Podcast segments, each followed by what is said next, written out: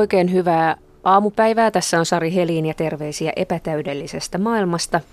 Mikä sopiikaan epätäydelliseen maailmaan paremmin kuin se, että nyt menemme humalaan. Tervetuloa keskustelemaan Pia Mäkelä Terveyden ja hyvinvoinnin laitokselta. Huomenta. Huomenta. Sekä Eija Nyyman Janatuinen olet päihdetyöntekijä Eiron lääkäriasemalla. Huomenta. Huomenta. Hyvät kuuntelijat, voitte lähettää kommentteja ja kysymyksiä, mielellään hyviä tähän lähetykseen. Niitä sitten täällä käsittelemme ja mietimme. Yle Radio 1 nettietusivun kautta tämä lähettäminen onnistuu. Eija, sinä olet alkoholisti.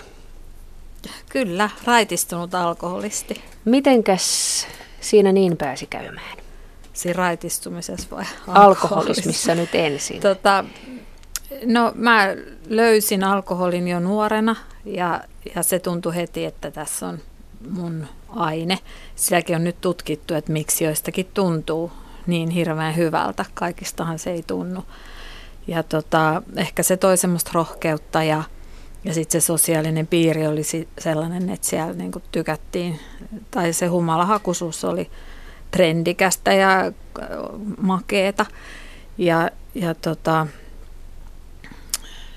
sitten pikkuhiljaa huomasin, että, että, tota,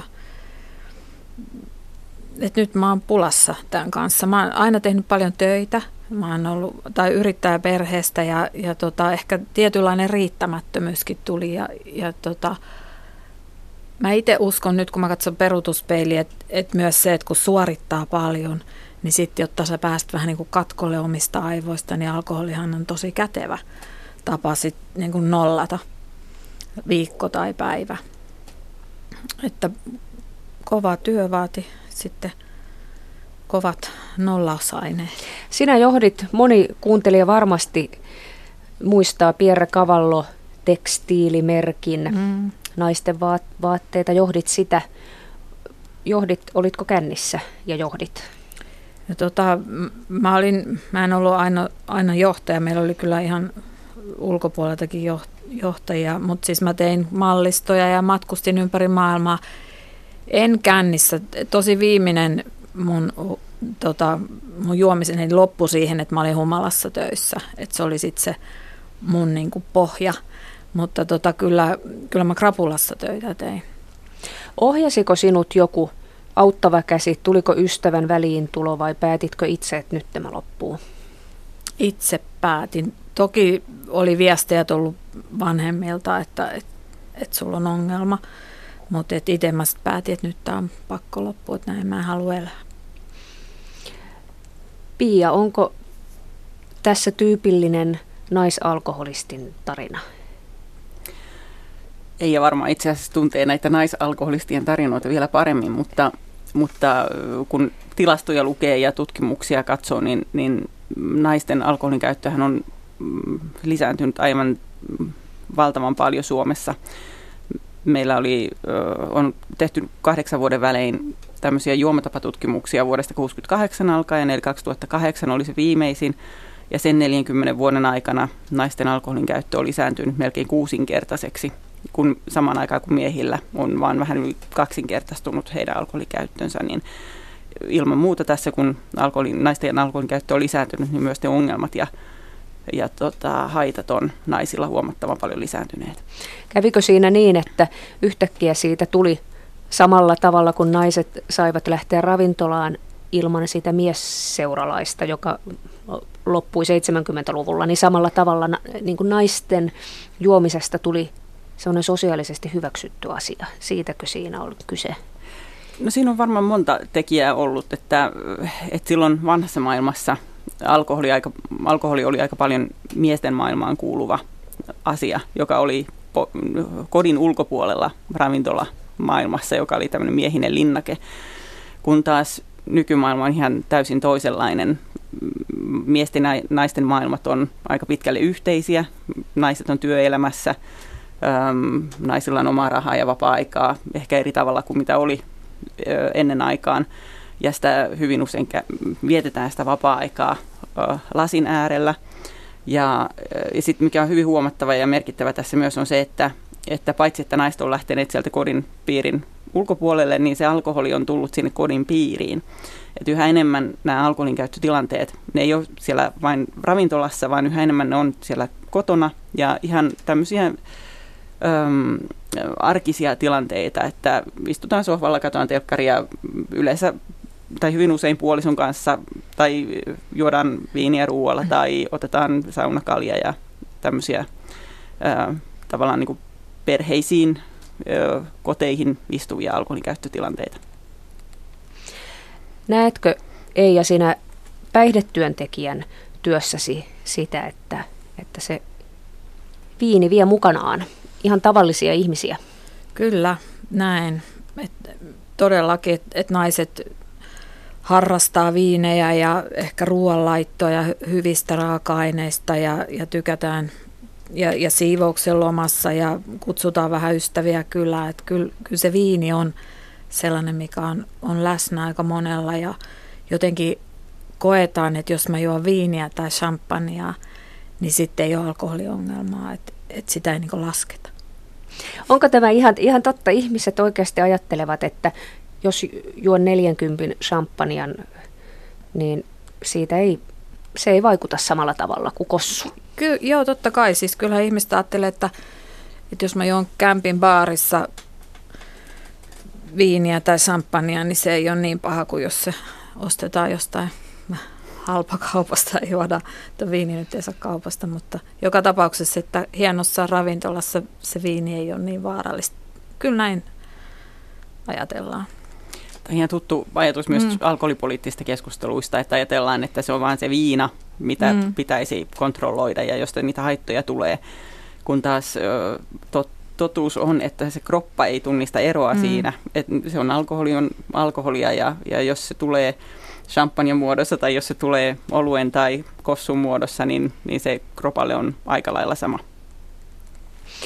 Minkälaisia asiakkaiden tarinoita sinä sinä tapaat? Tuleeko sinun luoksesi suurkäyttäjä pulimetsästä vai, vai tuleeko, tuleeko sinun luoksesi ihan tavallinen virkaihminen?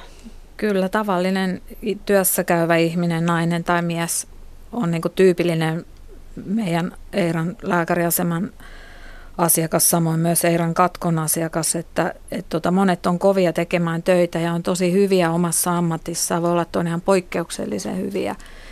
Ja sitten vai, että se on niinku hiipien tullut se ongelma ja sitten yhtäkkiä huomaa, että nyt mä oon aika, aika syvällä ja pulassa tämän asian kanssa.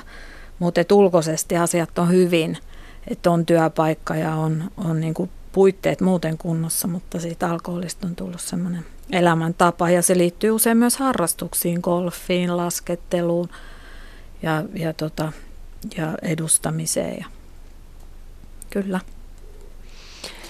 se yksi kuulostaa hyvin tutulta, että siis se, mitä niin kuin, joskus on tutkittu, että miksi ihmiset juo, mm. niin se, mikä yli kaiken on havaittu, on se, että ne ihmiset, joilla on näitä ongelmia, niin juo ihan joka syystä. Niin. he, he juo surun, he juo ilon, he juo yksinäisyyteen, he juo seuran vuoksi, niin kuin aina löytyy syy niille, jotka, joille se maistuu. Ja, ja niitä syitä niin kuin tässä maailmassa löytyy ihan hirveän paljon, koska mm kaikki sosiaaliset tilanteet tuppaavat olemaan nykyisin lasin ääressä.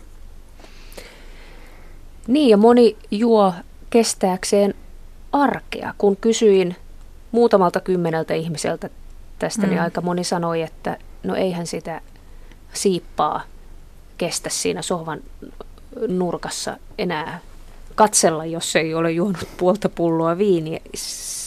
Ihan totta. Ihmiset juovat kestääkseen arkensa. Mm, hinta aika kova tietenkin, että et sitten siinä omasta hengestä ja terveydestä kyse, että kyllä mä sitten vaihtaisin siippaa.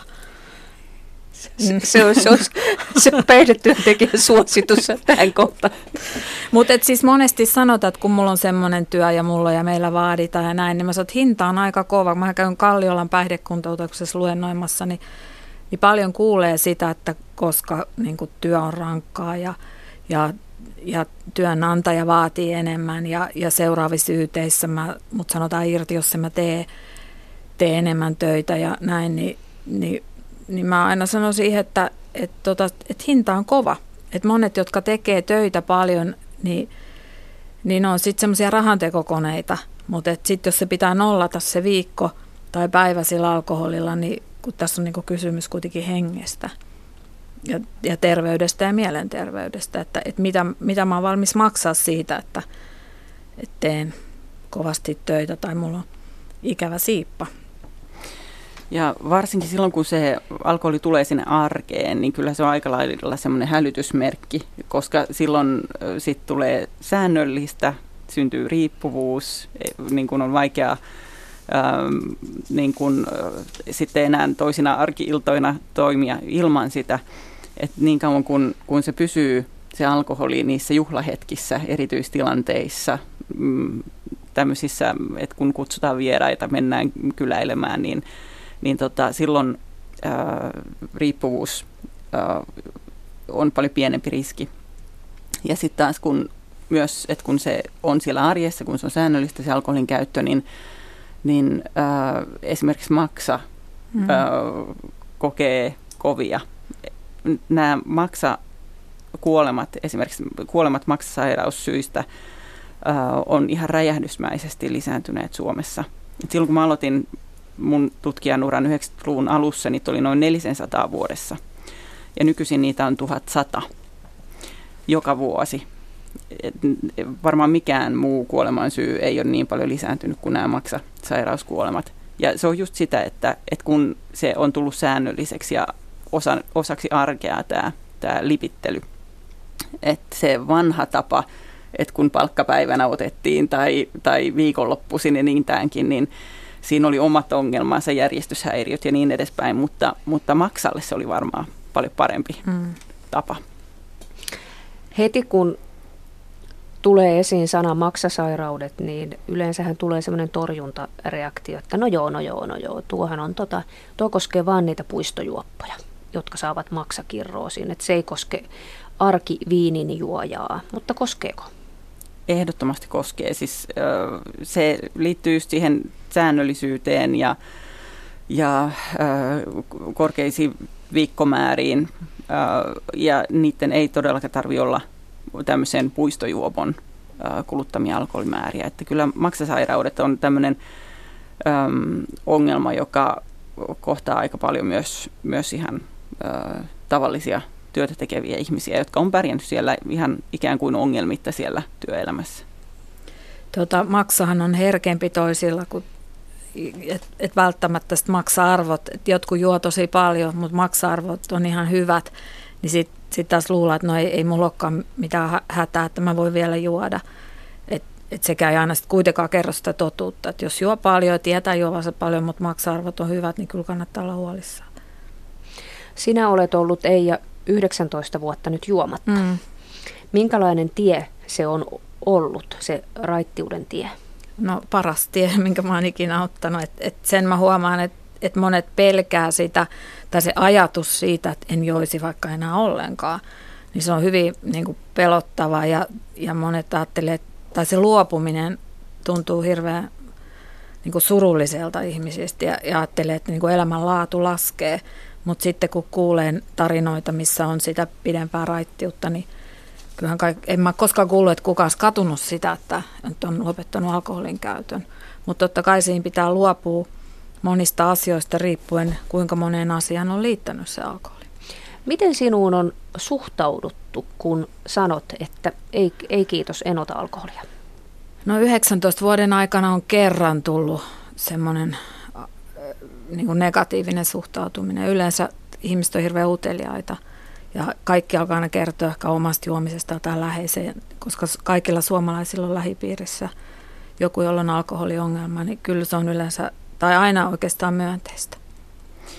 Tämä, tämä on jännä, että niin kuin, tämä suomalainen juomiskulttuuri tässä suhteessa, että sulla on tämmöinen niin kuin ikään kuin pätevä syy olla juomatta. Mm mä luulen, että monelle semmoiselle, jolla ei ole tätä taustaa, niin he kohtaavat enemmän ongelmia, jos sanoo, että no mä en ota tänä iltana, tai että mä en ota enempää, että mulle riittää tähän yksi lasi, tai että ö, nyt pidän tipattoman maaliskuun. Mm. Ö, että mun mielestä semmoinen niin tietynlainen ryhtiliike olisi paikallaan kaikilla suomalaisilla alkoholin käyttäjillä, että annettaisiin tilaa muille ihmisille vähentää tai olla juomatta, jos he niin haluavat.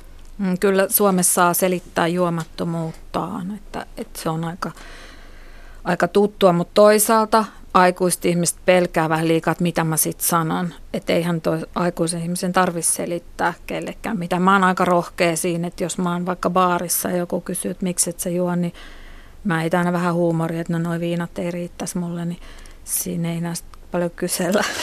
Keskustelu loppuu siihen. niin, tai sitten sit tulee semmoista ihan mielenkiintoista keskustelua. Kuuntelija kommentti täällä. Alkoholista puhuttaessa väitetään aina, että on mahdotonta sanoa rajaa juomiselle, mikä on liikaa. Mutta eikö se ole merkki liiasta juomisesta, jos siitä tulee krapula? Krapulahan on myrkytystila. Eikö tätä vain kukaan uskalla sanoa ääneen? Puhutaanpa vähän niistä rajoista. Mikä on liikaa, Pia? Suomessa on aika hyvin lyönneet läpi nämä tämmöiset korkean riskin rajat, jotka on 24 annosta miehille ja 16 annosta naisille viikossa. Mutta nämä korkean riskirajat on semmoiset lääkärikunnan kehittämät tämmöiset hälytysrajat tai puuttumisrajat, jotta he voisivat tietää, että koska, koska sopii puuttua potilaan alkoholin käyttöön, kun kuitenkin alkoholin käyttö on kaikkien yksi, oma asia. Jokainen saa itse päättää, millä, millä, kuinka paljon haluaa alkoholia käyttää. Mutta, mutta ne korkean riskirajat, se on vähän niin kuin liikennevaloissa, että silloin ollaan jo punaisella. Kun taas moni ihminen olisi kiinnostunut tietämään, että, että milloin ollaan vihreällä ja koska mennään keltaiselle alueelle. Ja se raja on huomattavan paljon alhaisempi. Et esimerkiksi Suomessa on ö, tehty ravintosuositukset, jotka perustuu pohjoismaisiin ravintosuosituksiin. Ja siellä alkoholin käyttöä, ö, käytöstä sanotaan, että ei kannattaisi juoda enempää kuin 10 grammaa päivässä, joka on yksi annos päivässä naisille ja miehille 20 grammaa, eli noin kaksi annosta päivässä miehille. Ja nämä vastaa sitä suurin piirtein sellaista tasoa kuin mitä kansainvälisesti tällaisissa suositusrajoissa sanotaan. Mutta Suomessa ei ole tällaista rajamallia toitotettu millään tavalla. Nämä ravintosuositukset on suhteellisen uudet ja tätä ei ole ehkä vielä ehditty ö, kovasti viedä eteenpäin, mutta, mutta töitä tehdään sen eteen, että nämä tulisi paremmin tietoisuuteen. Eli nyt on tekeillä uusien rajojen julkistaminen, niinkö? Tämä on julkista jo tämä ravintosuositus, mutta, mutta varmaan niitä tullaan yhä enemmän käyttämään tiedotuksessa esimerkiksi. Niin, siis mikä se kysymys oli? Niin, rajat. Niin, joku lääkäri sanoi, että yksi ruokalusikallinen viikossa olisi, sit se ei jos, siitä ei jos haittaa. Tota, krapulahan on tosiaan myrkytystila, mutta sekin on semmoinen aineenvaihdunnallinen asia, että kaikille ei tule krapulaa, vaikka jos kuinka paljon. Et, ja sitten taas toisaalta niin kuin ikä tekee sen, että ihmisessä nesteen määrä kehossa vähenee, niin vähemmän pitäisi juoda, että moni ei tiedä sitäkään. Ja sitten tota, niin, yksi viinilasikin jo vaikuttaa unen laatuun, että se uni ei ole palauttavaa että se vaikuttaa sitten heti seuraavana päivänä esimerkiksi stressinsietokykyyn ja ei ole ihan niin skarppi kuin kun olisi vaikka, jos ei olisi juonut ollenkaan. Että, et, et mä haluan, joku lääkäri joskus sanoi, että, että mikä on niin kohtuu, niin, tai kuinka paljon pitäisi juoda tai saisi juoda, niin hän sanoi, että, että maassa, jossa suurin kuoleman aiheuttaja työikäisessä väestössä on alkoholi, niin hän ei halua sanoa mitään, niin kuin suositella mitään rajoja, että, että tota, niin, humala ei nyt ole mikään hyvä asia. Mutta todellakin ne suurkäyttörajat, ne, ne ovat ihan valtavat ja todella, todella moni katsoo niitä. Että mm. enhän, enhän minä juo tätä 15 on, lasillista. Se on outo ollut, esimerkiksi Amerikassa ne on paljon paljon pienemmät. Että kyllä mä aina ihmetellyt, että kuka ne rajat on oikein tehnyt tai miten ne on niin kuin infottu kansalle. Mutta tietysti eihän me olla tyhmiä, että, että, että tota, suomalaiset, että että kyllä varmaan jokainen tietää kuitenkin kehossaan tai mielessään, että juoko liikaa vai ei. Mutta voisi ne kyllä tarkistaa. Se voi hyvin olla, että tämä tieto siitä, että juoko liikaa vai ei, niin monelle tulee ikään kuin vähän sitten jälkijunassa, että mm. sitten vasta kun niitä haittoja ruvetaan kokemaan, niin sitten ymmärtää, että se taso millä oli, niin olikin liikaa ja, ja varmaan olisi ihan paikallaan kyllä paremmin tiedottaa siitä, että nämä korkean riskin rajat on ne rajat, joilla uskotaan, että niin kuin ennen pitkää näitä haittavaikutuksia todellakin tulee, ja jos haluaa ne välttää, niin kannattaisi pysyä niissä matalammissa rajoissa. Eli matalammat rajat olivat, Pia Mäkelä äsken sanoit, yksi annos naiselle päivässä, se on vajaa kaksi miehelle. Tätä luokkaa. Et, nämä riskithän on sillä tavalla se on semmoinen käyrä, joka nousee jatkuvasti, että se on vähän semmoinen vete, että mihin kohtaan veteen piirtää sen viivan, että ei ole mitään sellaista on-off-rajaa, että tästä se alkaa. Ja, ja tota, ei ole myöskään mitään semmoista riskitöntä rajaa, koska just tämä yksi annos päivässä naiselle, niin lisää esimerkiksi rintasyövän riskiä. Jos haluaa välttää rintasyövän riskiä, niin ei juo edes sitä yhtä annosta päivässä. Mutta jos katsotaan näitä kaikkia eri riskejä yhteensä, niin, niin silloin se yksi annos päivässä naiselle niin, niin äh, on, riskit on hyvin maltilliset. Kuuntelija kommentoi näin, että haitat tuottavat rahaa. Alkoholituotanto pyörittää isoa bisnesalaa. Mitä siitä tulisi, jos Suomi menisi juomalakkoon, kuten vuonna 1905? Se merkitsisi, että ihmisillä oli oma, oli oma tahto. Sehän on mm. bisnestä se on bisnestä, mutta toki siis ihmisethän juovat alkoholia sen takia, että he kokevat, että he saavat siitä jotakin hyötyä. Suomalaiset käyttää vuosittain 5 miljardia euroa alkoholiin. Se tarkoittaa, että he niin kuin kokevat, että he saavat jotain hyötyä sen 5 miljardin euron edestä. Että et, et ei toki pelkästään ne haitat voi olla se, minkä perusteella päätöksiä tehdään. Et toki siitä niin kuin, ihmiset kokevat hyötyä ja, ja on valinnanvapaus jokaisella päättää, että kuinka paljon juo, mutta, mutta ehkä siinä on semmoinen jonkun näköinen kollektiivinen harha niiden hyötyjen ja haittojen suhteen.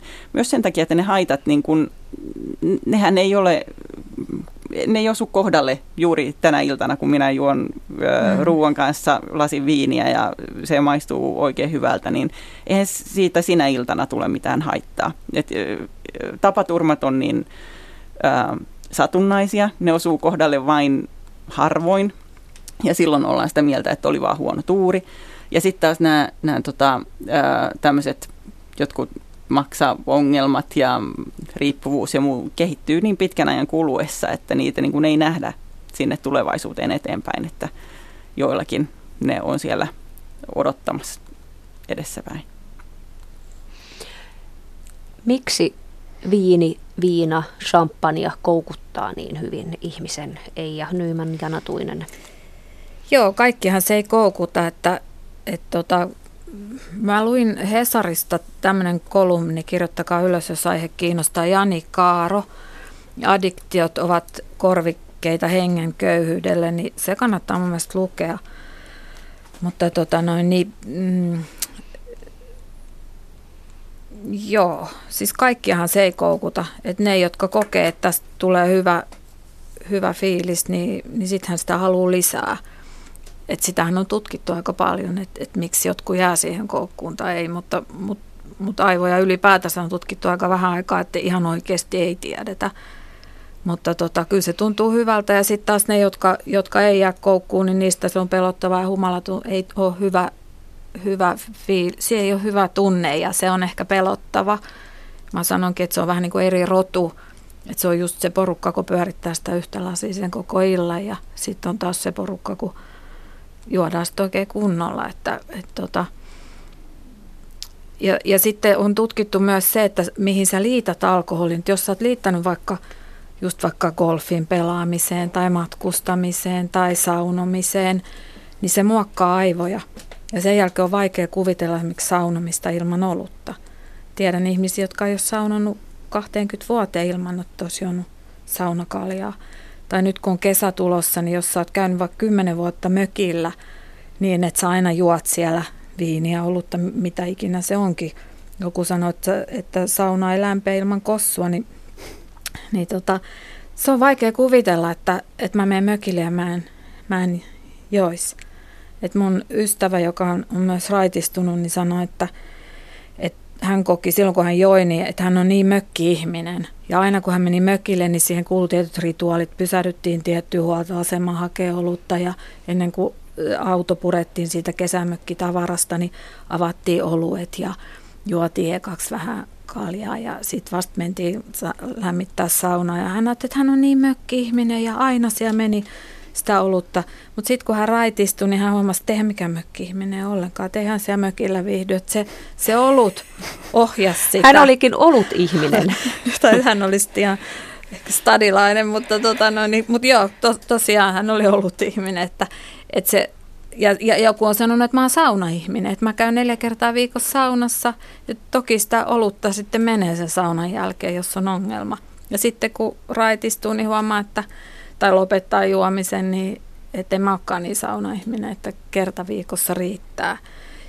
Ja, viime kesänä, kun olin urheiluopistolla tuolla, katoin, että, että joka ikinen golfari kierroksen tai sen niin kierroksen jälkeen illasta – niin tilas olutta siitä kahvilasta, mistä mä ostin lapselle jäätelöä, niin seurasin. Ihan se oli musta mielenkiintoista, että jokainen, jolla oli golfvaatteet päällä, osti oluen. Kun sä oot opettanut itsellesi sen tavan, niin siitä tulee sellainen niin automaatio, mikä on niin alitajunnassa.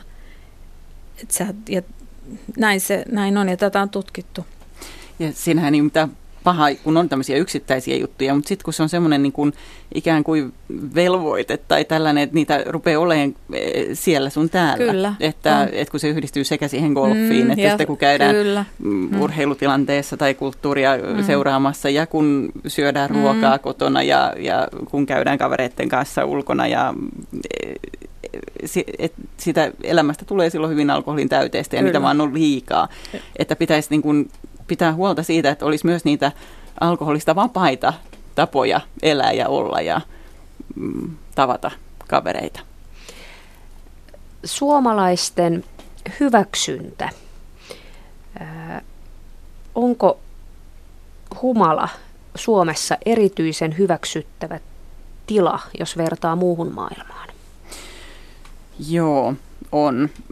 Että totta kai kun ihmiset örveltää, niin moni paheksuu, mutta Suomessa se kuitenkin niin kuin jotenkin hiljaisesti hyväksytään. Että sehän on hyvin tyypillistä, että kun tänne tulee ulkomaalaisia vieraita, niin he ovat vähän pöyristyneitä siitä, kun kävelevät tuolla viikonloppuna ja tulee örveltäviä ihmisiä vastaan ja siihen niin kuin, se vaan hiljaisesti niin kuin todetaan ja hyväksytään ja ajatellaan, että eihän tuolle mitään voi tai kun liikennevälineissä on örveltäviä ihmisiä tai juhlissa. Öm, mutta miten tämä kulttuuri sitten voi muuttua, niin siihen onkin sitten hankalampi sanoa mitään. Se on totta meidän kulttuurissa. On jotenkin se humalan... Siis mä kuulen esimerkiksi radio, kun mä, kun mä ajan autoa aamuisin, niin joka radiokanavat ihan Yleltäkin on tullut se, että tota, että semmoisia kommentteja, että siinä selkeästi niin kuin puhutaan siitä humalasta ja ehkä ihannoiminen on väärä sana, mutta että siinä ei ole mitään pahaa. Et joku, jos joku toimittaja sanoi kerran, että kun yksi oli ollut vuoden raittiina, mutta sitten se tulikin onneksi järkiinsä. Ja, ja tällaisia kuule, tai sitten kun mä katsoin itteen, ajattelen krapulaisena aamuna, tai, tai no kyllä sen se, jos sellainen kokemus on, niin kyllä siihen pitää pari bisseä ottaa. Et se on ihan meidän arkipuheessa ja kaikki ei edes huomaa sitä. Et, et se on kyllä jotenkin se alkoholi.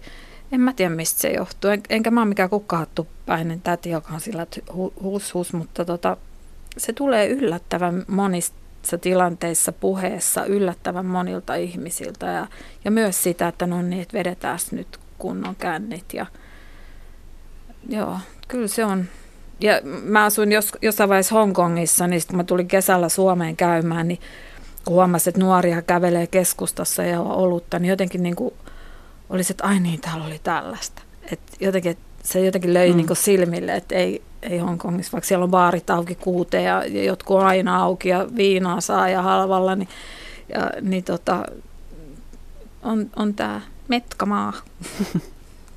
Pitäisikö tätä suitsia enemmän tätä julkista juomista ja päihtyneenä olemista? Tiukemmat säännöt putkaan suoraan. Tästä putkaan humalassa, humala, humalaisten roudaamisesta putkaan, niin mm. siitähän on aika pitkälti luovuttu ja, ja, ja varmaan hyvä niin. Että se tuskin on se ratkaisu, että kyllä sen pitäisi jotenkin lähteä niin kuin ihmisten sisältä ja siitä, että me haluttaisiin jotain muuta. Et niin kauan kuin ihmiset tykkää, että tämä on kiva ja hyvä juttu, niin sille on kyllä vaikea tehdä niin kuin ulkoisesti mitään. Täällä kuuntelija kommentoi näin, että puhukaa kolmekymppisistä nuorista miehistä, jotka päivällä jo kaljapurkki kädessä ovat tuolla liikenteessä. Näitä on tuhansia ja heidän elämänsä hukkaan kuluminen on todella huolestuttavaa. Se on totta. Kyllä joku Ollila, kun se jossain vaiheessa sanoi ja, ja, tota, ja Tarja Halonenkin on, yleensä poliitikot ei puhu alkoholista yhtään eikä meidän ongelmasta, mutta tota, he uskalsivat, Jorma Ollila ja Tarja Halonen sanoa, että he ovat huolissaan suomalaisista nuorista miehistä, koska toi on, on ongelma. Kun kuuntelin viimeksi, ei nyt vaalit, mutta aikaisempi, kun puhuttiin nuorten syrjäytymisestäkin, niin ei yksikään poliitikko, ei yksikään ottanut puhetta, puheeksi päihteitä. Et, et tota, et mä en ole paljon nuorten miesten kanssa tekemisissä, mutta tota, niin kuin työni puolesta, en, en, ja omakin lapsi on vielä nuori, mutta, mutta tota, ihan varmasti on suuri ongelma just tähän syrjäytymisproblematiikkaan päihteet kyllä liittyy olennaisesti. Että har, tuskin se kovin usein on ainoa syy, mm. mutta, mutta se kiertyy sitten yhteen muiden asioiden kanssa ja, ja, ja kaikki ne on niin kuin hyvin keskeisellä, keskeisessä osassa ää, tätä syrjäytymiskuviota. Ja, ja sitten kun katsotaan eri-ikäisiä ää, töistä syrjäytyneitä ihmisiä, jotka, jotka joutuu ää, tai on ehkä käyneet töissä, mutta sitten joutuneet joko työttömäksi tai, tai tota, ää, työkyvyttömäksi, niin, niin varsin usein siinä myös alkoholilla on roolinsa. Ilman muuta, siis en halua työttömiä ähm, leimata, hyvin monella on täysin muut syyt mm. ilman muuta, mutta, mutta niille, jotka, jotka tota päihteiden kanssa syrjäytyy, niin, niin esimerkiksi työttömyys on, on yksi se tämmöinen mekanismi siinä usein. Ja sitten kyllähän se liittyy moneen muuhun, kyllähän se liittyy urheiluunkin. Esimerkiksi jääkiekossa juodaan paljon alkoholia ja, ja, ja siis varmaan kaikissa urheilulajissa. Jossain vaiheessa mä kävin, oliko nyt sporttimessut vai urheilumessut, mentiin aamusta aikaisin sinne, ettei tota, olisi niin paljon ihmisiä, niin siellä oli jo nuoret pojat – tuopit kädessä tämmöisessä hiihtotuolihississä siellä messuilla. Ja, ja yksi tuttu sanoi, että hän menee sinne, tai hän ei mene autolla sinne urheilumessuille, koska siellä juodaan kaljaa. Kyllähän niin kuin se on hirveän hyvin osattu markkinoida Suomessa, että urheilu ja olut liittyy yhteen. Et kyllähän sitä tulee joka paikasta. Silloin kun mun lapsi aloitti koulun kahdeksanvuotiaana, oli ensimmäinen tämmöinen koulun disko, mistä hän sitten tuli kahdeksan aikaa kotia. Mä olin siinä pihalla vastassa, meillä on hiekkatien pätkä sinne, niin, niin, tota, niin hän hoiperteli. Ja mä sitä isä tuollain hoiperteli, että sä oot, joo, että hän on kännissä. Mä sitä, että mielenkiintoista. Hän oli ekaluokkalainen. Hän sanoi, joo, äiti, kato, kun diskosta kuuluu tulla pois kännissä. Tai kännissä koti. Oh. Et, ja meiltä se ei sitä mallia saanut. tota, mä olin, että mm, no ei kyllä kuulu, mutta näin, ekaluokkalainen. Tämä on jännä, tota, kun puhuttiin tästä sallivasta alkoholikulttuurista Suomessa, niin tähän linkkaa se, että, että kun suomalaisilta on kysytty, että äh, saako lasten seurassa käyttää mm. alkoholia, aika moni sanoo, että joo. Sitten kysytään, että saako lasten seurassa olla humalassa. me lähes kaikki sanoo, siis pikkulasten seurassa olla humalassa, lähes kaikki sanoo ei. Mutta sitten kun kysytään että sen perään, että entäs sitten, että jos, jos niin kun joku on selvä seurueessa ja pitää huolta niistä pikkulapsista, niin saako mm-hmm. sitten olla lasten seurassa mm-hmm. humalassa? Niin sitten melkein 40 prosenttia sanoo, että joo. Eli sehän on just tätä, että ku, mitä niin kuin opetetaan lapsille, minkälaista kult, juomiskulttuuria, niin kuin, että pidetäänkö sitä niin kuin pienten lastenkin asiana vai ei, että voidaan olla humalassa. Mm. Minusta olisi hirveän paljon jotenkin terveempää, että se niin kuin lapset ei niin paljon altistuisi tähän aikuisten maailman mm-hmm. humalaan.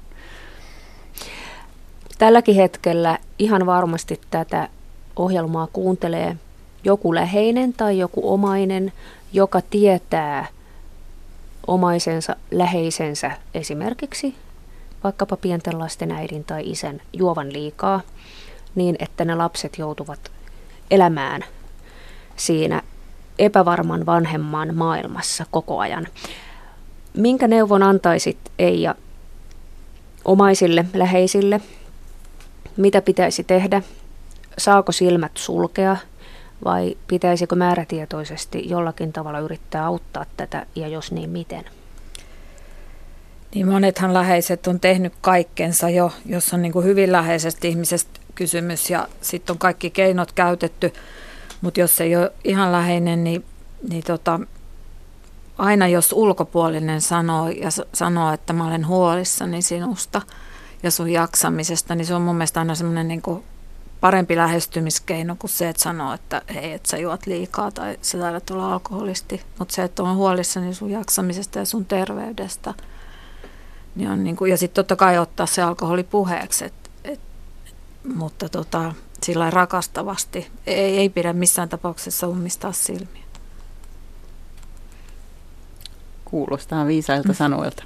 Joo, tuo on, tuo on hyvä. Muistetaan, muistetaan tämä. Kuuntelija kommentoi täällä, että viinit ruokakauppoihin ja katsotaan sitten, miten suomalaisten käy. Sekö olisi Suomessa hyvä ratkaisu?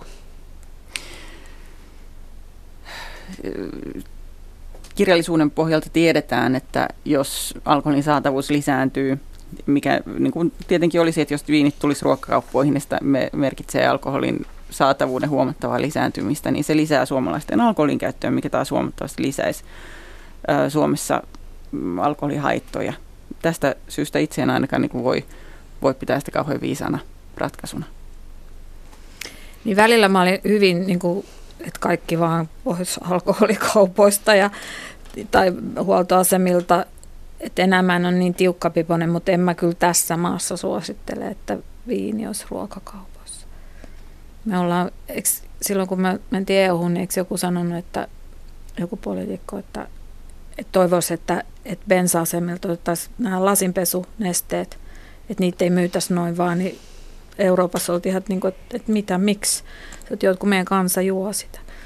Niin kyllä se tietysti vähän ihmetytti, että, että me ollaan siinä mielessä erikoinen kansa, että tota, siinäkin mielessä niin en, en, en allekirjoita, että viini ruokakauppoihin.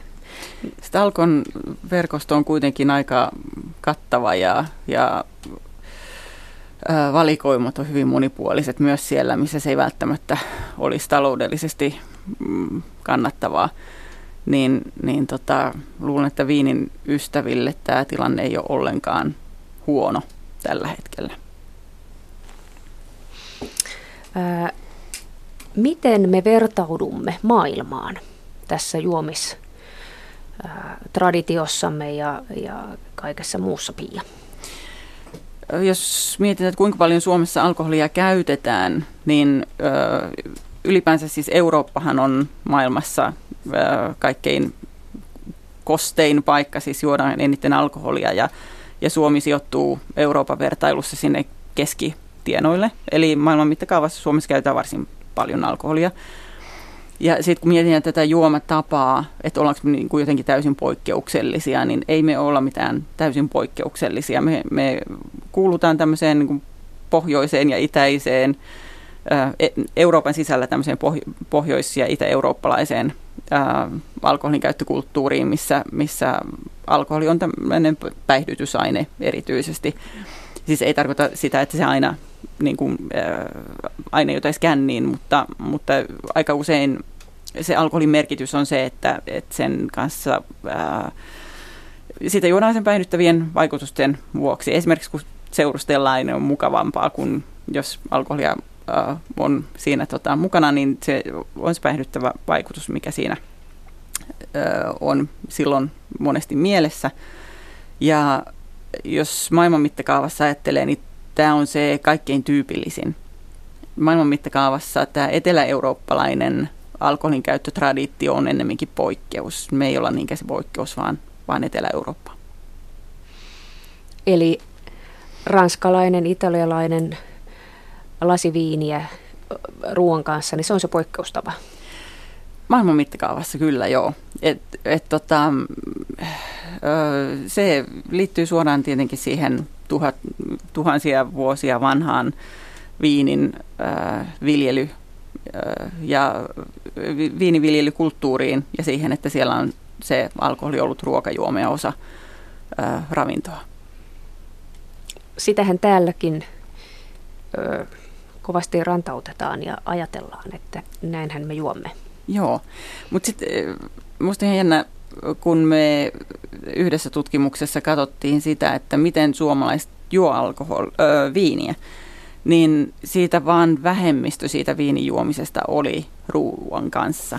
Et kun ihmisiltä kysyttiin, että oliko tämä niin kuin, ähm, ateria, äh, ju, oliko tämä juomiskerta ateria, äh, niin vähemmistössä tapauksista se oli. Äh, et kyllä suomalaiset myös sitä viiniä juo ihan samalla tavalla kuin muitakin alkoholijuomia. Niin usein seurustellakseen ja hauskaa pitääkseen ja, ja tota, mm, television edessä istuessa ja, ja kaiken näköisissä tilanteissa. No mielenkiintoisia nuo tutkimukset, että miten, en sillä kyseenalaista, mutta alkoholihan on sellainen aine, että siitä kun kysytään niitä määriä, niin ihmiset niin kuin helposti sanoo ne vähemmän, vähemmän pienemmiksi ne mm. määrät. Että et joissain hoitomalleissa Minnesota ja, ja myllyhoidossakin sanotaan, että et kyllä he pistää aluksi aina puolet lisää siihen, mitä potilas kertoo. Et, mm. et sitten pikkuhiljaa, kun tullaan tutuksi, niin sit ne oikeat määrät sieltä tulee, mutta kyllä niitä eikä vähän pienennetään. Tämä on ihan totta, kun näiden juomatapatutkimusten tai minkä tahansa tutkimusten, jossa kysytään mm. alkoholin käyttömääriä, jos ne summataan yhteen kaikkien suomalaisten yli, niin päädytään ö, alkoholimäärään, joka vastaa noin puolta kaikesta myydystä alkoholista. Just. Eli, eli näiden tutkimusten mukaan sitten puolet kaikesta alkoholista kaadettaisiin viemäristä mm. alas. Kyllähän jotkut tietysti ka- läheiset tietysti kaataakin osa, mutta ei ehkä puolia. Ää, Eija, onko alkoholismista mahdollista hoidon kautta – hyvin tuloksekkaasti päästä eroon. Totta kai on, kyllä. Että on, on paljon hyviä hoitomalleja, että esimerkiksi just myllyhoito ja minnesotamallinen hoito ja ja kyllä on ihmisiä, jotka on päässyt ihan omin avuinkin. Toki se on vaikeampaa. Ja sitten on 12 askeleen ohjelmat ja, ja tota, niin vertaisryhmät ja tällaiset. Että et ilman muuta on. Kuinka moni Osaatko arvioida, kuinka moni hoidon aloittaneista jää kuiville? No niistä on tehty myös varmaan erilaisia tutkimuksia, joita on niin vaikea oikeasti tietää, koska kaikkihan ei vastaa. Ja jos sen niin jälkeenpäin, jos kysytään, ne jotka ei vastaa, tarkoittaako sitä, että ne on alkanut juomaan tai ei. Et mä en tiedä. Jotkut sanoo 80 prosenttia, jotkut sanoo 5 prosenttia et sit, sitäkin on tutkittu, että sitä ei oikeasti tiedetä. Onko Pia sinulla ja THL tähän tilastoa? Öö, nyt en muista tarkkaan. Mulla on semmoinen mielikuva, että, että niin kun jos katsotaan yksittäistä hoitokertaa, niin se, se on varsin vaatimaton se öö, onnistumisprosentti. Mutta, öö, mutta eikö näin ole, ja että, että se on ihan realismia ajatella, että ei se aina ensimmäisellä kerralla. Kyllä, et, et, ja pitää olla niin kuin antaa itseksi, itselleen anteeksi ja yrittää uudestaan, että se on ihan normaalia, että on. vaatii muutaman kerran, että onnistuu. Joo, sinnikkäästi vaan. Voisitko antaa Eija jotain itsehoito-ohjeita ää, kuuntelijoille? Jotka eivät nyt juuri elämäntilanteensa takia voi ilmoittautua mihinkään suljettuun hoitoon tai, mm. tai ei ole juuri nyt sellaista varaa, että voi lähteä minnekään yksityisklinikalle itseään hoidattamaan. Miten voisi itse No siis vertaisryhmä, puhutella itseään. Niin, niin. No, vertaisryhmiähän on ympäri Suomea, ne ei maksa mitään. Et tota, Tarkoitatko A- A-kerhoa? Mm, tota, sitä voi googlata ja katsoa, on eri vaihto, Joo. Vaihtoehtoja. Ja A perustuu nimettömyyteen, ja, ja, mutta googlaamalla löytää. Mm, Sitten itsehoitoa, no monet on varmaan lukenutkin paljon, mutta tieto ei oikeastaan niin kuin mun mielestä ratkaise tätä peliä. Tiedosta ei ole mitään haittaa, on, on paljon hyvää kirjallisuutta, selviämistarinoita ja, ja sitten on päihdelinkki, mistä voi kanssa saada vinkkejä. Et kyllä mä näen, että teot ratkaisee. Et tekemällä asioita toisella tavalla kuin aikaisemmin, niin on se – ja tosiaan niin. varmaan niin kuin yhä useampi netin välityksellä hakee sitä tietoa. Joo. Se on niin matalan kynnyksen Kyllä. tapa hakea, hakea tukea ja apua. Että just toi päihdelinkki, jonka mainitsit, mm. niin on, on tämmöinen hyvin suosittu palvelu, jossa on paljon erilaisia vinkkejä ja ää, työvälineitä itselle niin kuin siihen tueksi. Ja tota, sitten jos haluaa tavata ihmisiä, niin kyllähän ihan kunnalliset terveyskeskukset niin kuin, varmasti on semmoinen paikka, mistä tota voi käydä kysymässä, soittaa sinne ja kysyä, että kenen luokse voi mennä juttelemaan, niin jokaisessa kunnassa varmasti johonkin eteenpäin ohjataan. Ja hyvin monesti mä törmään siihen, että jos henkilöllä on itsellä raitistumiskokemus, niin ne kokee sen hoidon niin kuin, tai sen avun saamisen keskustelun niin kuin mielekkäämmäksi, kun että se on ihan sosiaalitäti, joka on opiskellut kirjoista, että halutaan tuosta kokemusta. En halua nyt mainostaa itseni, mutta mun sivuilla eijanyman.com, siellä on lista erilaisista paikoista, mistä voi hakea apua. Nuoret. Minkälainen alkoholitulevaisuus meillä näyttää olevan, kun nyt katsotaan lapsia ja nuoria heidän suhdettaan alkoholiin? Tämä erittäin kiinnostava kysymys, koska on tosi jännä ää, kehityskulku ollut nuorilla, alaikäisillä. Jos katsotaan 12, 14 ja 16-vuotiaita lapsia, niin ää, raittiiden osuudet on ihan valtavasti lisääntyneet. Ja sekä alkoholin käyttö ylipäänsä että humalakulutus ovat ihan romahtaneet suhteessa siihen, mitä oli korkeimmillaan tuossa 90-luvun loppupuolella, mikä on aivan valtavan hieno asia, koska ei tämä tosiaankaan niin kuin lasten asia tämä alkoholin käyttö ole.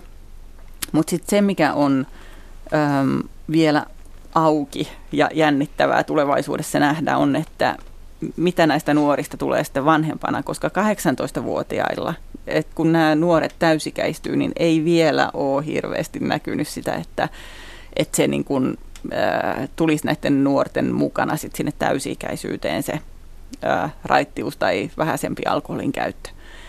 Mutta toivottavasti ajan myötä tulee. Kuulostaa hyvältä ja uskon, että, että kunnat tekee ja on tehnyt paljon hyvää työtä, niin kuin nuorisotyötä ja on paljon niin kuin harrastusmahdollisuuksia, mitkä ei ole rahasta kiinni. Että se liikunta ja tämmöinen, kun tullut tilalle ja monissa kunnissa se on mahdollista, niin se on, se on niin kuin hienoa, mitä liikuntavirasto tekee.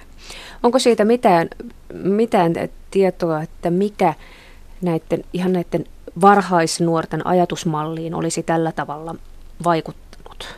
Se on hirveän vaikea tutkia, koska nehän on aina eri nuoria. Ei mm. voida niin kysyä niiltä nuorilta, että mitä teitte ennen eri lailla kuin nyt, koska ne on eri nuoret, jotka ei tiedä mitään siitä, mitä viisi vuotta aikaisemmin sen ajan nuoret tekivät. Mutta tota, erilaisia arveluita on, ja yksi on just tämä, että yhä enemmän nuoret harrastaa, niin kuin nuorten aikataulut oh, niin kuin ohjelmoidaan aika täyteen verrattuna siihen, mitä oli, niin kuin, mikä tilanne oli joskus aikaisemmin. Nuoret pelaa paljon, Ja jos, jos se aika menee siellä tietokoneen ääressä ja seurustellaan tota, luurit päässä näiden verkkojen ylitse, niin, niin se ei ymmärrettävästikään niin kuin samalla tavalla edes niin kuin, ö, ohjaa tällaisiin alkoholin käyttötilanteisiin. Ja sitten ihan ö, tämmöinen niin vanhempien erilainen asennoituminen on myös varmasti avainasemassa. On paljon panostettu siihen, että, että myös on niin kuin, ää, valistettu, ohjattu ää, vanhempia ää, siihen, että ei, ei ole hyväksyttävää, että lapset käyttää alkoholia. Ehkä, ehkä tämmöinen tiukentunut ilmapiiri on myös mm, ollut osas tässä sanoit tuossa nuo harrastuskuljetukset, niin tuleeko tässä sitten sellainen tilanne, kun lapsiköyhyyshän lisäytyy Suomessa ja sitten siihen liittyy se, että määrätty porukka vanhemmista kuskaa kyllä niitä lapsiaan harrastuksiin koko ajan. Ja harrastaminen on kallista, mutta sitten tuleeko se toinen osa lapsia, joilla ei ole sitä, sitä mahdollisuutta ja heidän aikansa sitten täyttyy jollain muulla. Näkyykö tämä tilastossa? No tämmöisestä on paljon puhuttu tästä niin kuin polarisoitumisesta, että, että ikään kuin erottuu elämismaailmat sillä tavalla, että ne, joilla menee hyvin, menee entistä paremmin ja ne, joilla menee huonosti, menisi entistä huonommin. Mutta tässä alkoholin käytön osalta tätä on yritetty tutkia, mutta ei kauhean voimakkaita merkkejä ole siitä, että ainakaan niin kuin mitenkään isossa mittakaavassa tätä olisi tapahtunut. Ei, ja vielä loppuun sinun 19 vuoden raittiudestasi sellainen asia.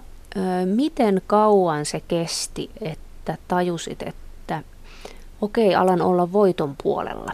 Haluaisin sellaisena rohkaisevana esimerkkinä ihmisille, jotka ovat yrittäneet, yrittävät päästä kuiville ja se tuntuu tuskaiselta. No yksikin päivä on jo, on jo voitto, mutta tota, kyllä mulla niin kuin ihmeelliseltä tuntuu olla esimerkiksi kolme kuukautta, että se oli jo niin kuin todella uskomaton saavutus, saati sitten puoli vuotta, että, että että tämä satapäiväkampanja, mikä oli vuodenvaihteessa, niin mun mielestä se oli hurja hyvä, että kolmes kuukaudessa aivot kerkee toipumaan ja normalisoitumaan. Pääasiat sitten ala miettiä, että no eihän tässä nyt mitään, aletaan taas juomaan, että kuitenkin kaikki kokee yleensä, että se energiamäärä kasvaa, niin, niin siitä vaan tota, pit, voi pitää kiinni, että kun ei juo. Mutta kolme kuukautta on tosi hyvä, mutta päiväkin on jo itsin hyvä. Ihan vielä lyhyesti, tekeekö sinun mieli viiniä vielä? Ei, joskus voi tulla semmoinen muisto jostain hauskoista hetkistä, että, mutta onneksi pystyn pitämään hauskaa alkoholiakin. Et en, en halua sitä, se on se ei sovi mulle ja en kaipaa sitä. Kiitos tästä hyvästä keskustelusta Eija Nyyman Janatuinen ja Kiitos. Pia Mäkelä. Kiitos kuulijat. Kiitos. Kiitos.